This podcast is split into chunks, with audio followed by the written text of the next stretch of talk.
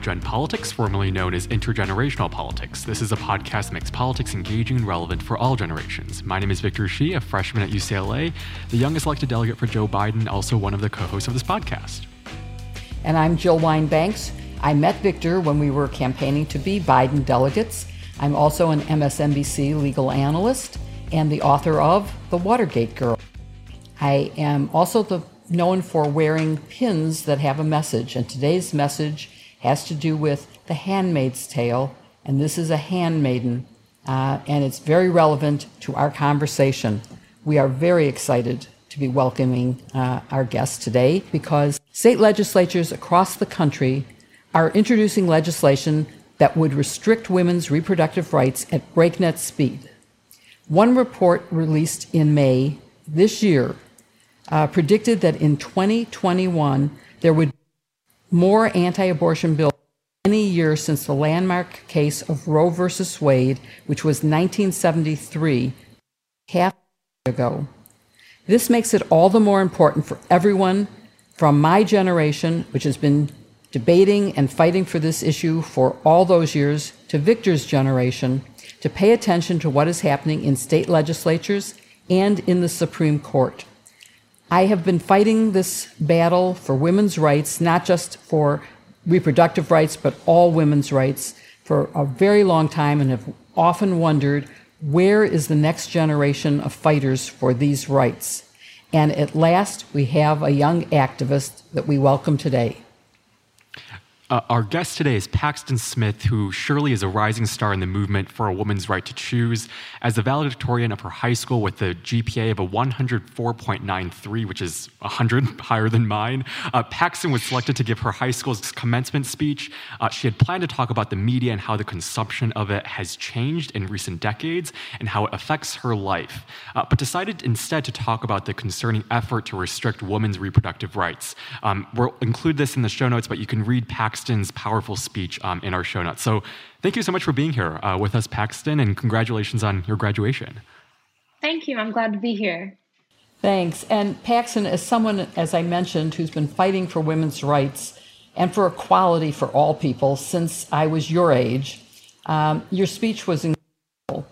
And I'd love for you to let our audience have the background. So set the stage for what it was like for you to give that speech.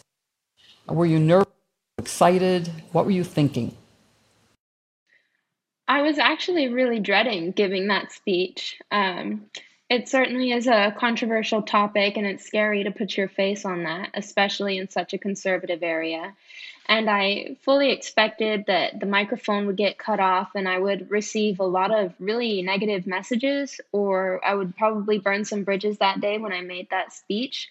But ultimately, the the legislation in this country regarding reproductive rights has just gotten out of control. And I felt like I needed to say something about it.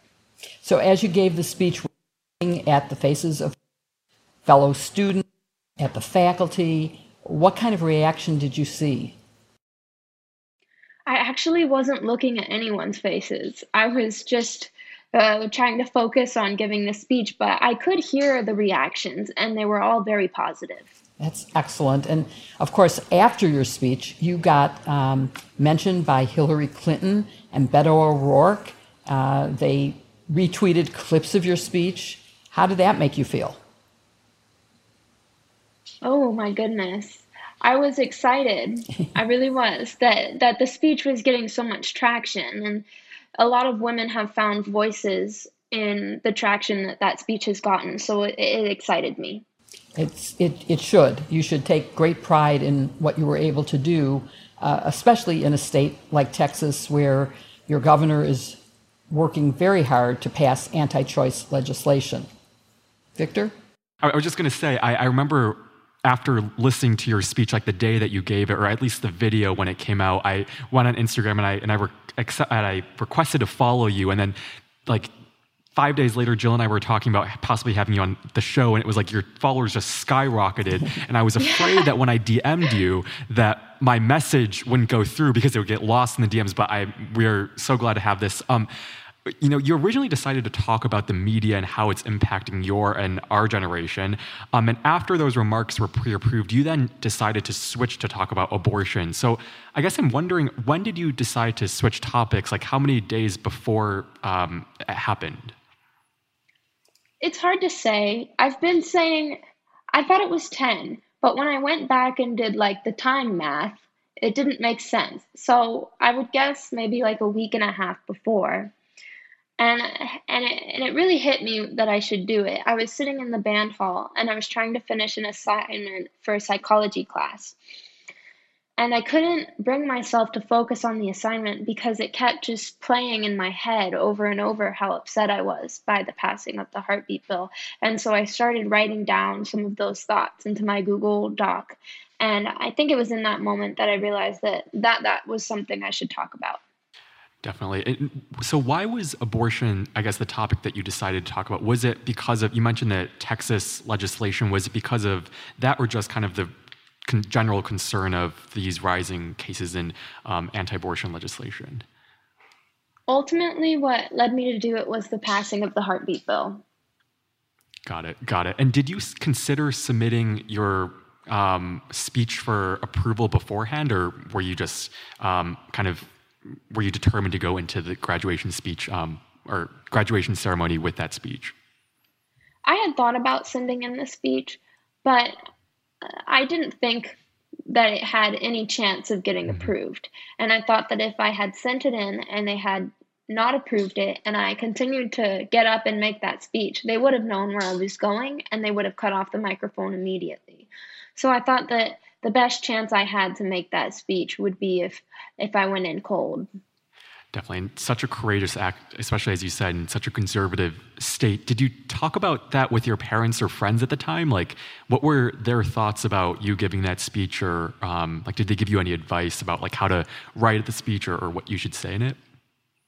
I had only talked to my parents about it ahead of time, and they were of course, apprehensive about it. I'm sure it was scary for them to see their kid uh, speaking up about something like that in a in an area where a lot of people would vehemently disagree with me. Uh, so I told them that I had considered the consequences, and they told me about the consequences that they might have predicted, and and I told them that that was the sacrifice I was willing to make. Mm-hmm. So, so you weren't concerned about um, the consequences that might happen after you gave the speech. Of course, I was concerned. I was concerned, but like I said, those were consequences that I was willing to take on to say what I felt needed to be said. When you were thinking about the consequences, what what did you envision might happen? Well, first and foremost, I thought that the microphone would get cut off and that I would not have the opportunity to finish uh, speaking, I thought that I would probably lose some friends that day. Mm-hmm. I thought that I would get a lot of really nasty messages. And I uh, feared potentially for maybe loss of scholarships or uh, difficulty getting employment in the future. Has any, uh, uh except for employment in the future, but have you heard from um, college to say that any of your scholarships might be impacted? Have you gotten any nasty emails or uh, tweets or postings anywhere on social media? Gotten some not so nice messages from individuals, but I haven't lost any scholarships. And that's really important. Um, I mean, yeah. civil disobedience carries that consequence. And you're correct in pointing out um, that what you have on social media may influence employment going forward uh, because employers do look at uh, your social media background when they're making decisions. So um, you you were courageous in doing what you did.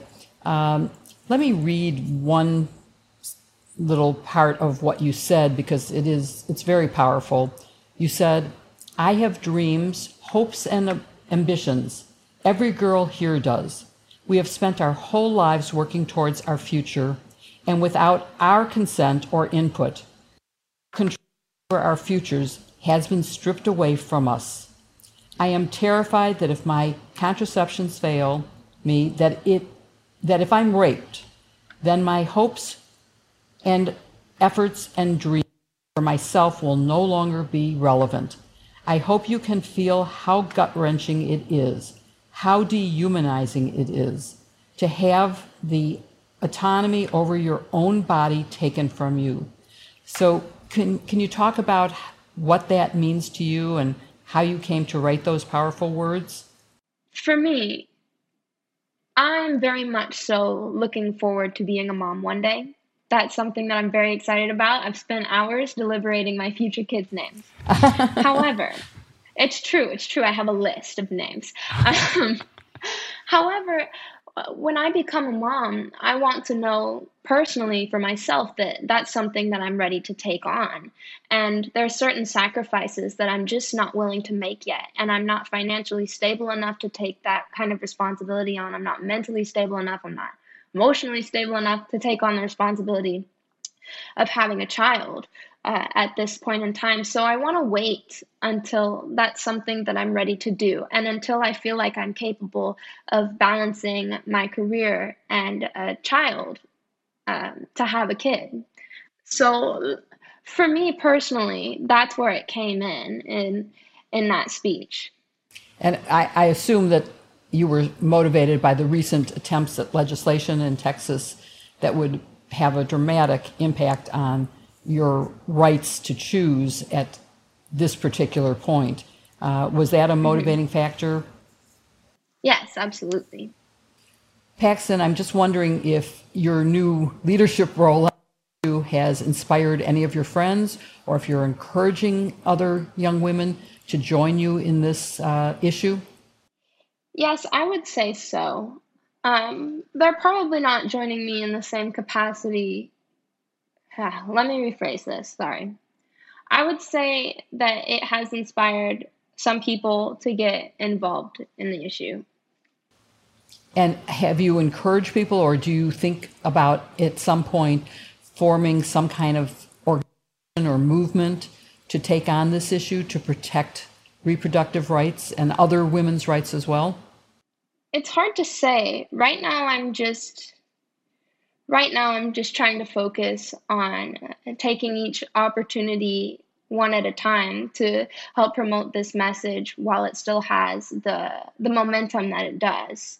And I think that the efforts to encourage the individuals around me will will come next.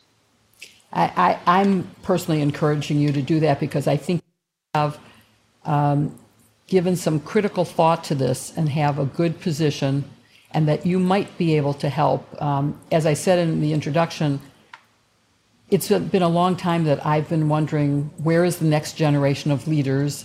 Uh, this issue affects you. It doesn't affect me anymore in, in a direct way.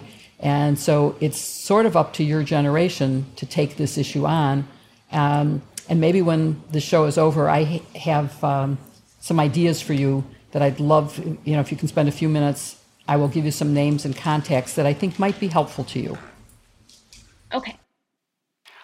Yeah, so I mean, you are definitely a rising star in this movement. I mean, you already are a star in this movement. Um, how how just about specifically like young men and men in general, what do you think their role is in this kind of larger movement to um, guarantee women's bodily autonomy?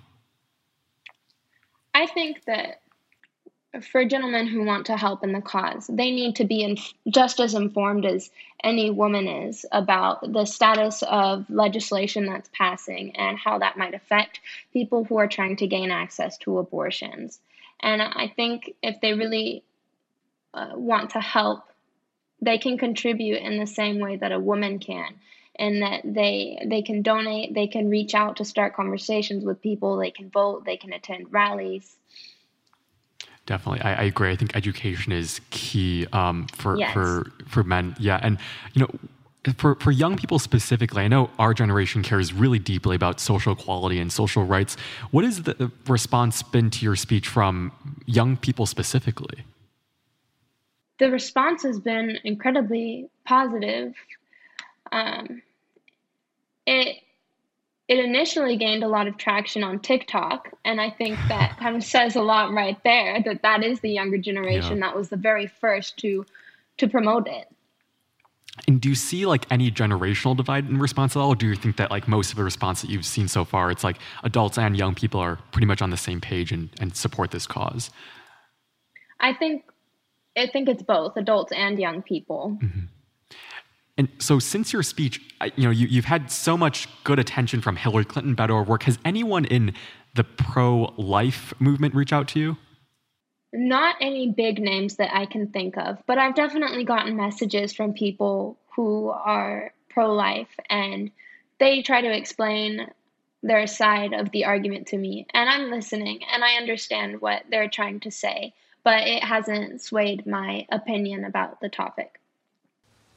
So let's go back to your decision to change the topic and um, the consequences that you thought about. And also, how do you feel about the argument that has been made that those who agree with the content of what you said, they're going, rah, rah, it's terrific that you did it, but that there are others who are saying, you had pre approval for one subject, and then you sort of didn't ask for pre approval, you the topic and that that wasn't appropriate. Do you ha- have anything you'd like to say to them? I went back and forth for a long time with myself about when was the right time to say something about reproductive rights. And I thought if I go to a rally and I make the same statement that I made at graduation, the only people I'm reaching are people who already agree with me and already feel as strongly about this as I do. What I wanted to do is I wanted to reach people who either didn't care or I wanted to reach people who didn't agree with me. And that was why I reached I used graduation as the time and place to do that. That's such a thoughtful, good answer. Um, and I, I'm just wondering because there is a case of another high school student that's at the Supreme Court right now uh, about the cheerleader. Are you familiar with that issue where the cheerleader yes. posted yes, on Snapchat? Um, do you have yes. any opinions on the right of the school to discipline a student off campus um, for a posting on Snapchat? It's hard to say because there's a lot of a lot of nuances in that. Generally, no, I don't think that that is something the school should be able to do at all. I think the only exceptions to that could be if a student made a direct threat to the school with action items attached to it. And, um, let's circle back to something else, um, which was your original found fascinating too. And so, since I don't know what you would have said, can you just give us sort of a little highlight of what your original impression was? You were going to be talking about the social media, I assume, as well, and how it has impacted your life. Um, can you give us a little brief rundown on that? Yeah. So, my initial speech, as you mentioned, is about content and media. So, dance, TikTok, television, movies, art. And I was going to talk about how how much I watch it and why it is that I watch so much of it and how in taking it in so often sometimes it's easy for me to think that that content reflects reality and that it's normal to base your expectations off of what you see in that content. But that's not necessarily realistic because at the end of the day, it's just entertainment. Okay, and social media and the media generally are issues of particular relevance and concern um, for you and for Victor's generation, um, which is pretty close. I mean, maybe it is the same generation actually. Um, do you think it's harmful than beneficial that we now have an ability for people to post whatever they think and how do we get people to start thinking about critically what they're receiving is it true or not true is it fact or is it fiction how do we get that part taken care of I think it's definitely a good thing that people people can post about whatever it is they want to post about. And I think it brings a lot of voices that have not had media attention in the past to to light to center stage where they can have their their opinions heard. There is an issue however that i think is very prevalent right now where it's easy to think that what you see online just because someone says it and says it confidently means that it's true and that's not always the case so my advice to individuals who who get their information from online. If you see a headline, don't just don't just read the headline. Read the article and then go read another article about it and then form an opinion. I, I would add one other piece of advice. If you're reading articles online, okay. there are often links in it. So if it says, because of course my commentary is all based on law and legal, when it says someone was indicted and it summarizes it, I don't take the summary in the newspaper. I click on the word indictment and I read the indictment. When it says a judge ruled a certain way, I go back and I click to read the ruling. And that's the only way you know what is being reported is entirely accurate, is to go to the original source material um, and use your critical thinking skills, which hopefully you've gotten some in high school and will get a lot more in college. Um, so that's the only right. thing I would add. You very smart advice on your part, though. Thank you. I also think it's important to uh, to to learn about the biases in different news sources and to know uh, that certain news sources have think have a tendency to spin it one way yes. versus another. Exactly. Definitely. I mean, this is this is something that we talk so much on this podcast, and I loved your answer um, about why you chose the graduation ceremony as kind of your platform to um, give this speech because you wanted to reach people who you disagreed with, and I think that's so rare in our kind of hyper partisan world now. Uh, do you watch any cable TV, and if so, what, what do you think of cable TV? Because because Jill tells me a lot that you know during Nixon it was just facts, and now it seems like we can't even agree on facts uh, on TV. By cable TV, TV, do you mean the news? Yeah. Like like CNN, Fox, yeah, yeah. whatnot. Right, right. Yes, I do generally. Usually we have a split screen on our one TV, so there's four different oh, news channels wow. on the screen. yeah. well, only one of them plays, but you can see all of them. And so usually they're all reporting at the same thing at the same time. So you can watch one perspective and then go to the other one and watch the other perspective of it. So that's definitely something that I do. Well, well, that that is something I think a lot of Americans would benefit from. Something I don't do, and I think you know you're definitely giving me inspiration to do that because it's like you get every uh, angle. Um, I guess what type of social media do you consume? Because you mentioned that you use TikTok and, and a lot of social media a lot. Um, but what, what do you think are kind of like the hottest ones for, for young people? And what about your friends? Oh goodness, that's hard because my favorite social media platform is Facebook. And that is not that is not what most of my generation uses. TikTok is definitely one that a lot of people use. Mm-hmm. But what was the second part of your question? Um, just young people in generally, uh, in general, um, what what type of social media they use?